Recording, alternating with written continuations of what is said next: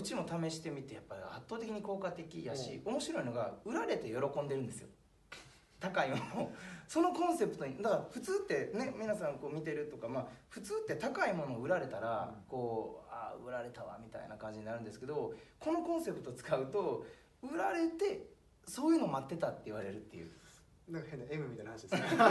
そういうのが欲しかったみたいな話、はいはいだけどこれはもう社会的にも証明されてるんですけど、まあ、何かって言ったら強制的な変化っていうコンセプトなんですよ、うん。まあまあ言ったらライザップさんですね。ああなるほもう強制的に変える。まあ例えば最近アメリカでも流行ってるってコーチングがどはい。コーチングの度合いによったら強制的にうん変わるっていう感じだったりとか、もう大昔で言うとブートキャンプ。ああビリーズブートキャンプっていう。懐かしいですね。まあブートキャンプってなんか僕らはちょっと抵抗あるけど何のこっちゃない強化合宿ですよね。強化合宿ですね。合宿のことですねブートキャンプって多分日本語に直訳したらなるんかな。なんかえっとね兵隊のトレーニングああブートキャンプ自体が。もうあなるほど。その超うん。あのがっつりしたトレーニングやるぞみたいな感じの。地獄の合宿ってことですね。日本的なニュアンスで言うと地獄の合宿でそこに出たら死ぬか変わるか。いやなんていうかな前結構海外のプロダクトのあの商品名でブートキャンプって結構あるんですよ、うん。普通のプログラムの、あブートキャンプってなんだろうって調べたら兵隊の中兵隊のトレーニングみたいなめっちゃ厳しいやつやな。みたいなですね。だからダンはあのインフォのレターでブートキャンプについて語ってましたもん、うん。ブートキャンプの作り方、うん。宝物ですけどね。まあインフォレターはすごいですが、えっとまあ、話戻すとやっぱり強制的に変われるっていうのは何かっていうと結局人って怠惰なので変われないんですよね、うん。はい。その自立する方法を基本売るじゃないですか自分でやる方法を全部売るんですけれどもやっぱりなかなか自分で律することできないからなんか変われない。うん。けどコンテンツは見てしまってるとか情報は見てしまってるから変われた変わった人とかも見てるから、うん。変われることはある程度信じてくれてて、はい。変わりたいとも思っててでも変われないみたいな。っうん。ていう状態でもう思ってるんですよ。私にその強制的なやつ売ってくれないかしらって。はいはい。みんな。はい本当に思ってるんですよ。だからこれすごい抵抗感あるかもしれないですけどこれが一番特効薬というかあの言うのは抵抗感あるじゃないですか、そうですね。あんたどうせやってても変わらんからもう来た方がええんちゃうみたいな。あはいはい。っていうまあニュアンス的に言うとね。はい。けど結局値上げも できるし、うん。でその人も喜ぶし。あそうこういうエピソードだったんですあのあるあのもう1年半ぐらいはい。コーチングというかコンサルティングですね。はいあの自分でやる方法ダイレクトですもそう自分でやる方法を月額10万円とかでほう。90分 お話をしてこれじゃあ次これやりましょう来月までこれやりましょうっていうコンサルティングをしてて、で1年半か2年ぐらいずっとやってたクライアントさんがいてでやっぱりね僕、まあ、集客代行っていうコンセプトを打ち出してやってるんですけど、うやっぱりねあの経営者さんってそんなに時間ないですよ。はいはい。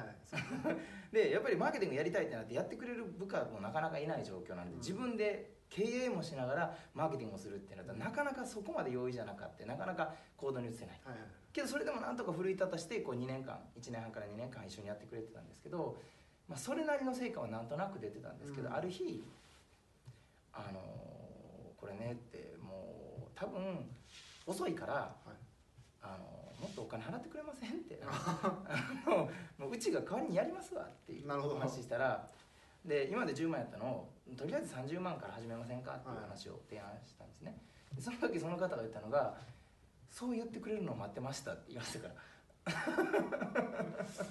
なかなか言ってくれへんなみたいな。なるほどけど本当に価値提供してたらお客さんって高いものっていうかもっといいもの売ってほしいと思ってるしあっていうことって絶対あるのでそのまあなんかケネディが先を行き過ぎてるんですよねもうダンがね。結局代行ってこの世は全て代行に変わるんだみたいなことをうん。まあ言ってるじゃないですかはい。大昔のコンテンツで。だから結局まあコーチングか代行うん。っていう要素を入れてしまうっていうことですまあどうしてもダイエットとか自分のスキルをつけるものっていうのはコーチングしかうん。せざるを得ないんですけどそうですね。もうそれって代わりにやりますよっていうのは代行じゃないですか。そうですね。うん。なんでもうもうどんなビジネスでもコーチングビジネスに変われるしうん。どん、まあ、こものによってはコーチングは代行。はい。このどちらかには絶対転じれるはずなんですよ。そうですね。だからどどうすれば皆さんのビジネスがコーチングないし代行。でコンセプトは強制的に結果を手に入れる、はい。ベネフィットを強制的に手に入れるっていうことを、まあ、プロミスとして、うん。まあ、プロミスしすぎるとちょっとしんどい。ああそうですね。ですけれども、まあ、強制的に変わるっていうコンセプトが、まあ、めちゃくちゃ当たる。うーん。しさっき言ったように早くそれを言ってほしかったあっていうところかな。のでそれでいくとまあきょちょっと強制的にっていうコンセプト外れちゃうかもしれないですけどその人人怠惰なりみたいな話あったじゃないですか、はい。その怠惰な方向性で作るのは正しい気がしますよね、あの うちの会社で、まあ、僕もまあこんな感じで言うのも変なあれなんですけどあの料理するんですよ、はいはい。僕僕が言うのも変ですよね、まあまあこっち来た時はまあさすしないんですけど、うんうんあの料理する人実は結構大出版いるんですよ、えー。で大出版の方がどうやってやってんですかって聞いたらあのオイシックスってあるじゃないですか、はいはいはい。オイシックスキットってあるんですよ。はいだからあれなんかもうレシピとあのそれぞれの具材もう計量された具材が全部キットになって届いてそれをどうに作れば具材きれいに使い果たせて美味しい料理できますっていうやつなんですよ。なるほどなるほど。自分でこう調べるのもあの 調べるのも買いに行くのも面倒くさいからそういうキットでもうこれでも簡単ですよっていうふうにしてるそれでいくとやっぱあのすんげえ人間怠惰だなと思いました。ねそうですね、それをねダンの言葉で言われて表現してるのがあって、はい。人はみんな導かれたがってるからって だからね強制っていうことともう一個ふわっとした抽象度が増したコンセプトですね。はいね。導かれたがってるっていうのはぜでも絶対そうなんですよ、うん。もうだからあだからエジソンの紹介言葉を紹介してるんですけど人は考えなくてもいいんだったら他のどんなことでもする 言ってましたねけどこれが全てじゃないですかね、うん。マーケティングやろうと思った時に、いかにあの考えるという最もエネルギーがかかるコストを僕らが代替わりするか。うんうん。そこにお金が発生してるんじゃないかな。うんそうですねそうですね。逆になんかまあその怠惰な方向性ありつつも僕らは怠惰じゃダメだよねっていうのもありますよね。怠惰じゃダメなんだよねっていうのは、うんそうなんですよね、いやなんかよより最近そう思いまして最近、なんかうわダメ人間になってるわみたいな。ですよね。もうスマホのおかげで僕らは家にいても全部手に入れちゃいますからね、うん。なんか、まあ、スマホでまあ僕ら言ったら教育を売ってるじゃないですか。で教育を売ってる中でその教育のコンテンツで普通だったら本読めじゃないですか。はい。本を読むのももっと簡単なそのビデオでこう流し聞きするようなあその著者が出てるやつね。あのあるんですよ。で見たんですけどまあなんかこれはダメだなみたいな、やっぱ本はすごい体系的に抱えてるじゃないですか。それでいくとやっぱちゃんと本を読まなあかんなと、うん。でもこれ絶対本を読む人って多分減ってるじゃないですか。減ってる。どんどん人はバカになっていくんだよってそれを元にマーケティングするんだってダンはもうこれ10年前から言ってますよね。うん。洞察は鋭いですよね本当に、うんすごい信じられないですね。うん。なんか彼のよねだってインフォレターって多分もうあれ10年ぐらい前のものだと思うんですけどね。が今ようやく実感してるっていう 10年前のコンセプトね。すごいですよね。本当やな。そうでそれでね似た今ねはい。僕あの英語のトレーニングしてるんですよ。え？しそうになかったでしょ なんかお互い面白い髪型しますね。料理しますよ。英語します。マジですか、はい。しかもそれがあの応用言語学っていうのがあって。めっちゃそ最新の。すごいなんかもう飛び抜けたやつやね。はい。なんかスピードラーニングとかそういうのじゃなくて、でまたあのまあ簡単に言うと応用言語学ってまあ言語って難しくないのは僕もよく分かってただの喋ってるしおまあぶ僕ね家庭教師とかもしてたんですね 中学校の時。高校の時か、はいはいはい。家庭教師してたんですけどその時に中学生に英語を教える時に言ったのが「あのねって日本人でこいつバカやって思う人おる?」って言ったら「あおるよ。日本語喋ってる？喋ってる。じゃあ一緒や」って言って。で英語って言葉やからどんなアホな外人でも喋ってるから別に喋れるんやと。難しいと思うなみたいな話をしたんですけど。だから結局学問として日本って英語を教えちゃうからあ言葉だよねっていう言語学習の元々のものあるじゃんみたいな話があって、はいはいはい。でそこの中にあの英語ってまあ言語って結局は、えっと、書くこと。はい。あじゃあ読むこと、はい。えー話すことあ聞くこと、はい話すこと書くことっていうのがはあ、るわけじゃないですか。でこの4つを関連づけて覚えないとあの記憶定着しないからねっていう。あ、あーなるほどなるほど。で日本人のほとんどが英語はテストの点は取れるし読めるけど喋れないのは動作記憶になってないからだっていうのはこれかなり明確によく言われてることなんですけど僕ね本を読む時もそれと全く一緒だと思うんですよね。ほ聞き流してもあだから全く効果ないらしいです。うあの P 入れなきゃいけないんでちょっと。ポジティブだったらいいんですけど、はい、そうですね。やめときます。ただあのー本当に本をねさっき言ったように、き聞いてるだけでもやっぱり聞いてアイデアが出たら書くとかはい。こう読んでポイントになるとこ丸するとかだけでも全然違うっていう。あーあそうなんですね。ほうほうほだからなんだろうコンテンツのたまあ聞き流すのもいいんですけど、はい。聞いててアイデアが浮かんだらもう書くっていううんなるほどなるほだから僕が考える習慣をなくさないように毎日こう僕お風呂にねこう毎日こう30分ぐらい入るんですね。どはい。こう静香ちゃん的なやつ。毎朝。いい。そんなのいい。ですよ毎朝こう30分ぐらい入るんですけど、はい。その時に聞聞いてるんですよ。あー。クレイトンとかケネディのやつとか。やっぱ彼らトップランカーやからね。言ってることが次元が違うくってこう、溢れるほどアイデア出てくるじゃないですか。その時に前は聞き流してたんですずっとなるほど。そしたら聞き流れてたんですよ。その時出たアイデアが。はいはい。けどそれを書いたら書いて置いといたら次の瞬間やっぱり社内に話したりとかなんかセミナーの時にお話しさせてもらったりとか誰かに話したりとかっていうことにしてどんどん定着していく。だからぜひこのインとアウトはまあ同時にやるしそれを口頭で言うもよし手で書くもよしっていうさっきのこうやっぱりリーディングいあのリスニングそのライティング？はいはい。うんでトーキング。ね。あーやった方がいいよねってああそれ4つ兼ね合わせるっていうのはそうなんですね。うん、なんか記憶の定着具合が違うのでこうもったいない。ああなるほどな。かなっていう。だからき聞いてる時でもアイデアを思ったらそのアイデアを口にしてみるとか。ああなるほど。頭の中でやってみるとか。はいはい。なんか聞くと聞くことに必死になるからうーん。聞き切ることが目的になっちゃうじゃないですか。そうですねそうですねすごいもったいないなとああでも結局その4つ掛け合わせるのがいいんですね。はい。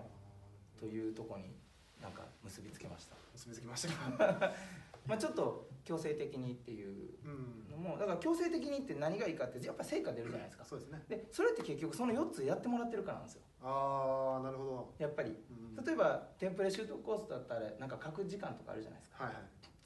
とかリストブランディングコースとかも書く時間ってあるじゃないですか。あります。でこう質問する時間もあってはい。なんで話す時間っていうか。これをこうバランスよく組み立てるとやっぱり定着具合が全然うん違うっていう。確かにでもそれはでもすごいわかります。なんか テンプレコースであの、まあ、ヘッドラインがいろんなワークがあるんですけど、うん。まあ、ふ増やしたんですけどね。あのヘッドラインを書書くってワークがあるんですけど、まあ、ほとんどの方ってヘッドラインを見た時にあのあこのヘッドライン良さそう。このヘッドラインまあちょっと微妙かなみたいな感じ。で襟すぎするじゃないですか。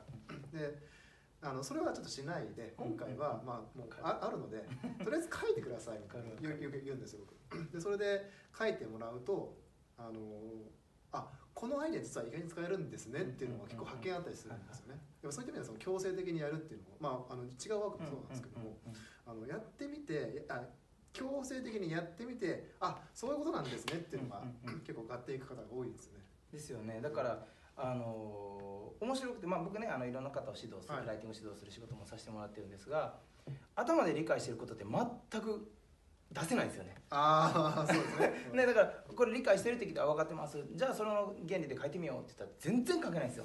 ああなるほどだからこれ結構学習のコツだと思うんですよね。うん。なんであの思ったらそれをまず右と左でやるっていう。うん。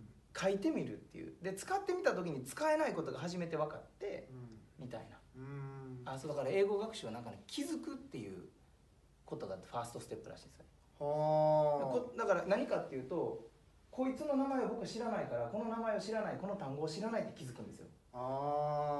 で気づいたら名前なんてですかっていうかここになんか書いてないけど、まあ、西野さんに教えてもらうとして、はい。あじゃあ認識した物体を認識第二段階認識してかつこいつの構造を知るらしいんですよ。は水を注がないと死ぬとかあはいはい。葉っぱがどうとかどこに育ってるとかっていう構造を理解してこれが第一段階第二段階。ああで第3と第4はなんと自動でやるからどうでもいいって言ってました。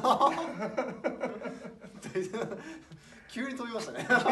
ななんか分からんけど記憶が定着して頭の中で使える状態にも3と4はするからそれ意識的にやる必要なくってこの気づく間違いに気づくっていうことが第一段階でして気づいてそれをもう一回理解するっていうことのこれを意図的にやる方が大事っていう。へだからえできない体験が一番大事らしくて。なるほど。だからめちゃくちゃ喋らされるんですよ喋れないのに。辛いなー。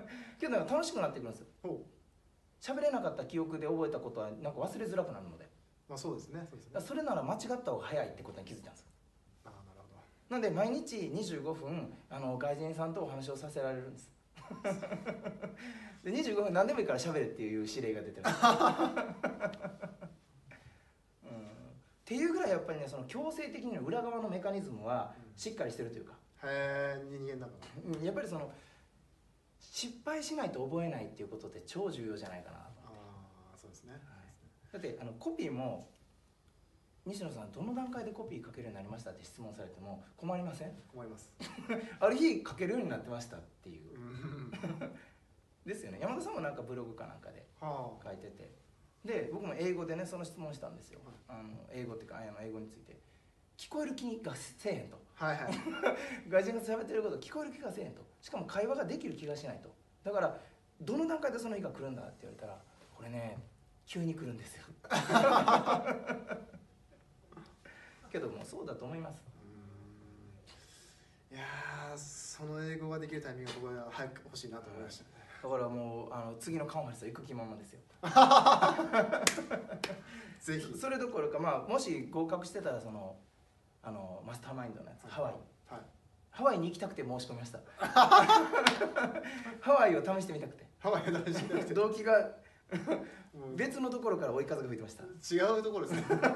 事例じゃないじゃんみたいな。ああなるほどな。ですね。まあけど7月に海外のそういう両人たちとお1週間ご一緒して合宿するっていうのがあるのでそこまでに覚えないといけないです。あそういういいね。そういうのいいですね。そこに行きます。だから今ブートキャンプ中です僕。あ強制的中。あなるほど、うん、けどね絶対大事ですよ。あのカールトンが言ってたのかな？ジョン・カールトンが言ってたのかな、あのこの世で最も優れた発明は締め切りだ。おっしゃる通りです。なぜなら締め切りがなかったらどんな発明も生まれなかっただろう、うん。これって結局強制なんですよ。そうですね。うん。だから必要は発明の母っていうのも一緒で先に必要を作らないと人間って怠惰やから。はい。だからえもう怠惰を前提で僕らはプロモーション作るけど怠惰であってはいけないって話をしたら、うん。その通りでだから怠惰な自分を変えたければ必要から作るんだっていう。なるほど。ことをまあ強く訴えたいと。いやあのいいですね。その強制的なタイミング必要なタイミングがあって、うん。僕はあの必要なタイミングは次の日だったんで。ダメでした。間に合わないですよね。間に合わない。それはね。もう笑い話みたいな。まあこれちょっと違うところで話したんですけど、あのあのちょっとクライアントさんのね海外のクライアントさん行く時に通訳が来れなくなった。強制的ですね確かに。強制的なんですけどそれ気づいたそれが知ったのがねあの飛行機の前日のあの昼だったんですよ。無理やみたいな。まあ言った言って喋ったんですけど。でもそうそういう締め付けられる体験であのよかったなと。は、うん。まあなんだか終わったんですけど確かに。もうちょっとなんか23か月ぐらいあったらなんかこうねビョートキャンプ参加とかできるじゃないですか。これできひんやみたいな。けどなんかそれをきっかけにその出来事があったから英語をもっと自分でやらなあかんっていう思いになったりしなかったあもうそそうなんですそうなんです。よだからあそう不思議でその次の日からあの次の日っていうかなあのまあその日かその日から普通に英語で本とかなんか多分今までよりも読むようになったんですよね。なんか海外から本当に寄せてそっちの本で繊細に勉強するみたいな、だからね痛い経験した方がいいんですよ。そうそう痛い経験いいですよね。最高。だからやっぱり強制面白くてその強制的な合宿ね僕はい。すでにやってるんですけど、参加者ってその以降もやっぱり続くんですよ効果が。ああなるほどなるほでそれをまあ一応続くっていうかみんなに発表する場合日報っていう形にしてるんですけど、どうん。管理してるわけじゃないけどみんなに見てもらうっていう場所があると、うん。継続するんですよね。あだからー強制的に回路を開かしてででこれが何かわからないっていうことできないことを強制的に気づかして、うん。でやり方まで体験してもらってあとはそれを、うん、誰かから見られるうん。環境を作ればこう自動的に成果が出るようになるっていう、うん。ある程度人間がそういうふうにできてるっていうことが分かったのでだから強制的に何かコンテンツを作るというか強制的なパッケージをうん。どんなビジネスも絶対作るので作ってそれを顧客に提供するっていうことは価値そのもうん。のなのでぜひやってほしいしでその時にやっぱり値段が上げれるので絶対に。はいはい。お客さんが望んでるしやっぱベネフィット強めにプロミスでできるしでこれがね最も重要なんですけど、うん。お客の声が増えるってことなんですよ。なるほどなるほど。こマーケティングの話に戻ってきました。はいはい。けどこれ超重要じゃないですか。うん。結局どこまで行ってもお客の声で売れちゃうっていうかうん。事例広告が一番売れるのでやっぱり。そうですねだとすると強制的にやった人ってそもそもマインドから全部一緒に変わってるから一緒にだからひな鳥っていうか赤ちゃん卵が帰って大人になるまでを一緒にやる状態やからうん。事例ももらいやすいんですよ。ああなるほどなるほど。やし思い出が2人で共有できてるからこう盛り上がりやすいんですよね。いいことばっかりなんですよ矯正って。うん。お客さんにとってもいいしでそれを今後世の中にプロモーションしようと思った時でもすごくいいうん。のでこの値段上がっても売りやすい商品が1個できちゃうんですよねはあ面白いですね。だからこれはやってほしいですね。うんまあ、強制的な、まあ、パッケージを作るってですね、だからあのこれ最後に強制もこれ最後に言いますがあの今ねあのガチンコファイトクラブって知ってます？昔やった知らないですそうか西野さん若いから知らないのか。あ知らないです。ねあの TOKIO か誰かがやってた番組でこの不良の兄ちゃんたちが、はい。あのボクシングプロボクサーになるっていうガチンコファイトクラブで、まあ、ガチンコじゃなかったっていう結末だったんですけど。結構有名なんですけどね。これは全然ネットで分かってるから P 入れないでいいやつと思うんですけどそれと一緒でガチンコ企業クラブぐらいのそういうもあのもの。めっちゃスパルタやと。あはいはい。言い訳聞かんと。みたいなのも、まあ、面白いんじゃないかなと思って、そうですね。面白いかもしれないですね、それはね。うんだからやっぱり相手の人生にどこまでコミットするかどこまで責任を持つかっていうことが、本当に素晴らしい自信のある商品を作ってたんだったらむしろそれは売る必要があるってこうダンのコンセプトでいう私たちには売る責任があるっていうところかなといううん。ところです、はい。あの今まあ強制的な話、まあ、コンセプトの話だと思うんですけど、工藤さんさっきの話であの、まあ、注目してるスキルみたいな話をおっしゃったじゃないですか